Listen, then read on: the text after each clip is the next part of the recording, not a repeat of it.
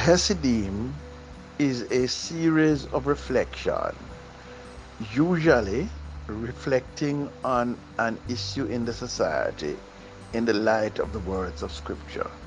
You're welcome to join us each time and to send your questions or comments by way of a voice note. Look forward to hearing you and speaking with you.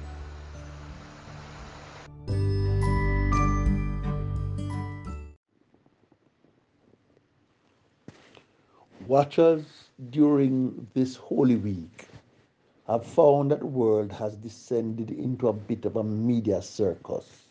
So many things are happening that are causes for concern, all at the same time, and are having an impact on global stability.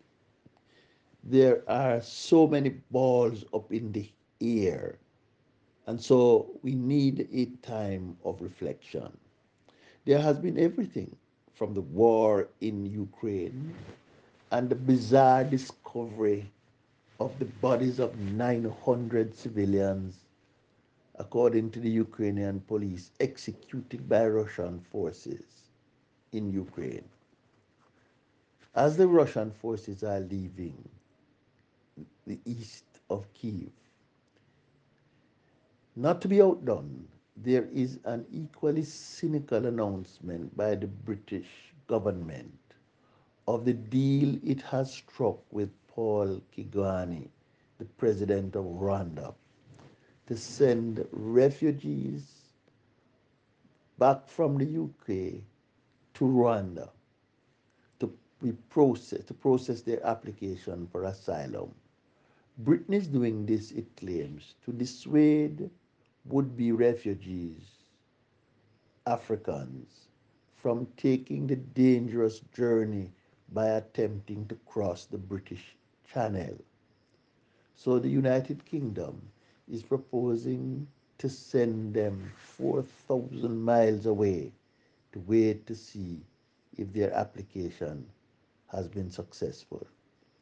It may be lost on the rest of us, but this decision by Britain for which it has already paid Rwanda 128 million pounds, is also aimed at cutting down Paul Kigani, Kigwali, Kigwali to size. He has been a leader of Rwanda from the year 2000 and has presided over the peaceful transition from the massacre nearly 20 years ago. That sad chapter in in the, the history of the country of Rwanda.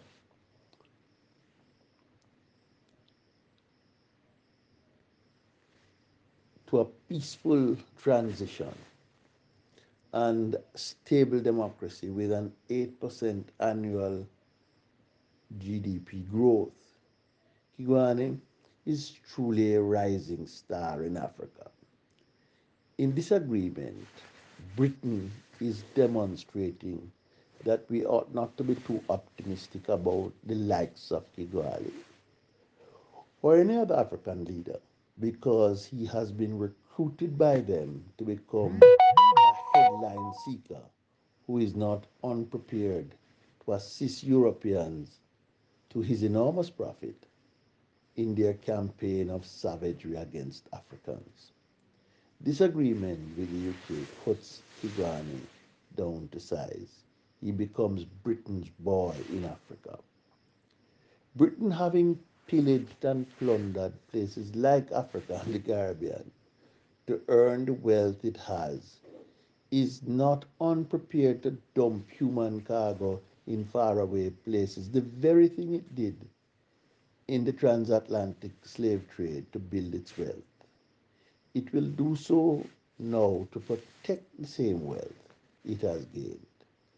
Britain is prepared to reward handsomely those that do its bidding in this matter.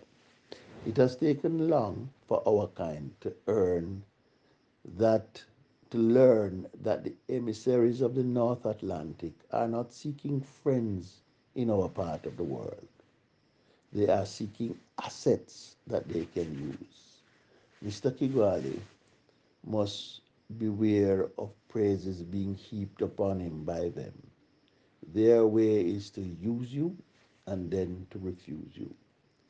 If Kigwali is not careful, he will end up as a, another African leader who flattered to deceive and end up as a disappointment to those who trust him insofar as the lot of his people of Africa is concerned.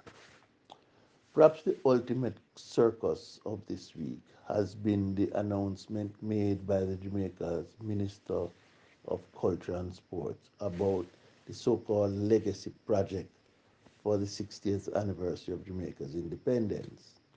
It must not be overlooked that the visit of Paul Kigwali, whose country, Rwanda, is also celebrating 60 years of political independence, is part of the Jamaican Diamond Jubilee celebration. What is striking to me about what Minister Grange mentioned is that there is nothing fundamental being attempted for Jamaica's 60th.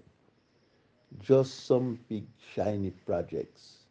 Nothing is being announced or attempted to get at the bottom of the deep problem of urban violence, deteriorating rates of literacy, or even to rebalance the now deeply entrenched inequalities within the Jamaican population with the yawning gap between rich and poor. It struck me that we are where we are, trying merely to catch headlines. There is a deficit of moral voices in the world. And we have a world being run, including in places like Jamaica and even the motherland of Africa, without moral clarity, without moral commitment, and without moral leadership. We are in a world in which the divide between the good guys and the others has been narrowed. It is no longer a black and white and right and wrong affair. Everything is everything. Perhaps the number one thing to which political leadership internationally is committed is the manipulation of headlines. Games are being played with the lives of people. Everything is everything. Everything is a photo opportunity. Nothing else is considered. There is little that has meaning and no attempt at meaningfulness. I attended Holy Week services in Zambia this week, and I felt the deep emptiness that has come to be our lot. I went on Monday, Thursday. I attended the Holy Week service. It was Holy Communion, and the preacher, Dean of the university, focused on the foot washing and humble service as the essential quality of Christian leadership. There are two things that led me to think about whether or not the church also is not serious about meaning and meaningfulness. The first of the, those things was that they collected an offering during the service, and no explanation was given as to why and for what purpose.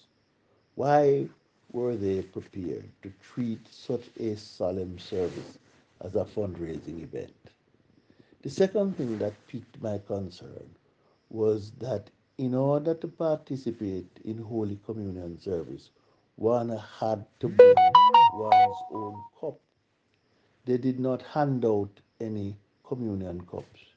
They poured the wine only for those who had their own communion cups. If you had cups, you could receive communion. If you did not, you could not. For my part, I borrowed a cup from a member of a family I knew.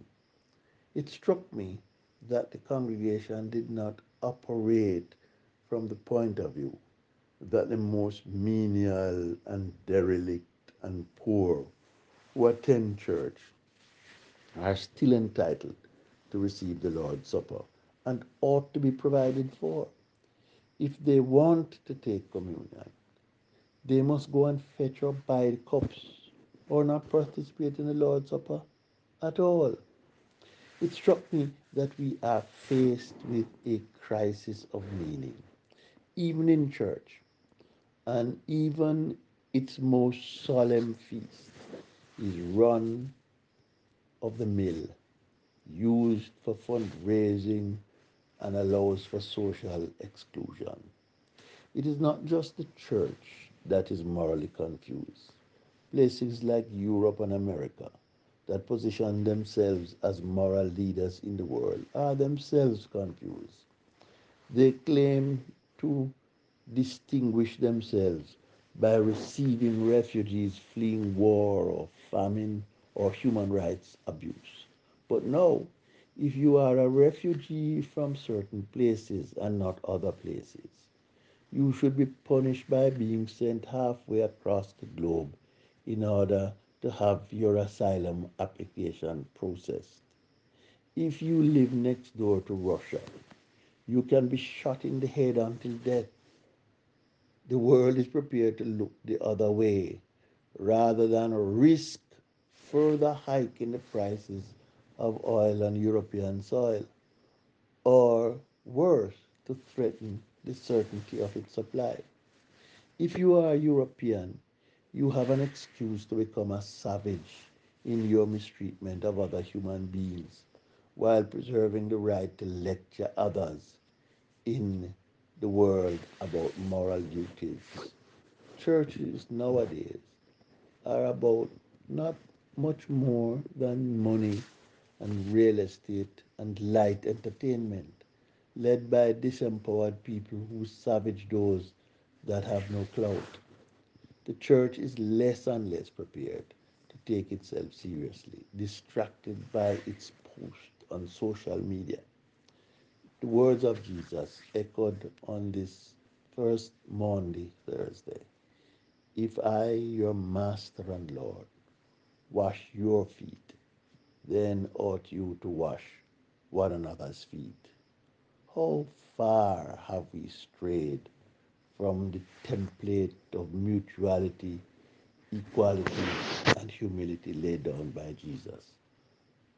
For all of us to empower and to affirm our fellow human beings.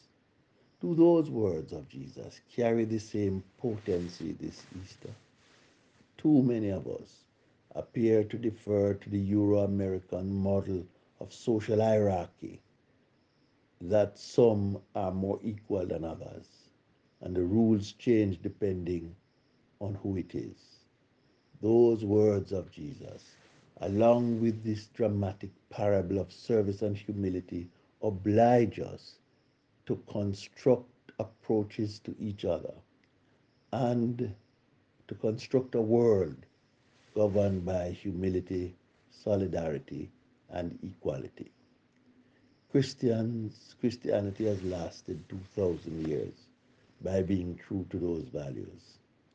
And at the weakest moments in history, those very values have brought hope and change to the world. Perhaps they can do so again if we let them. Amen.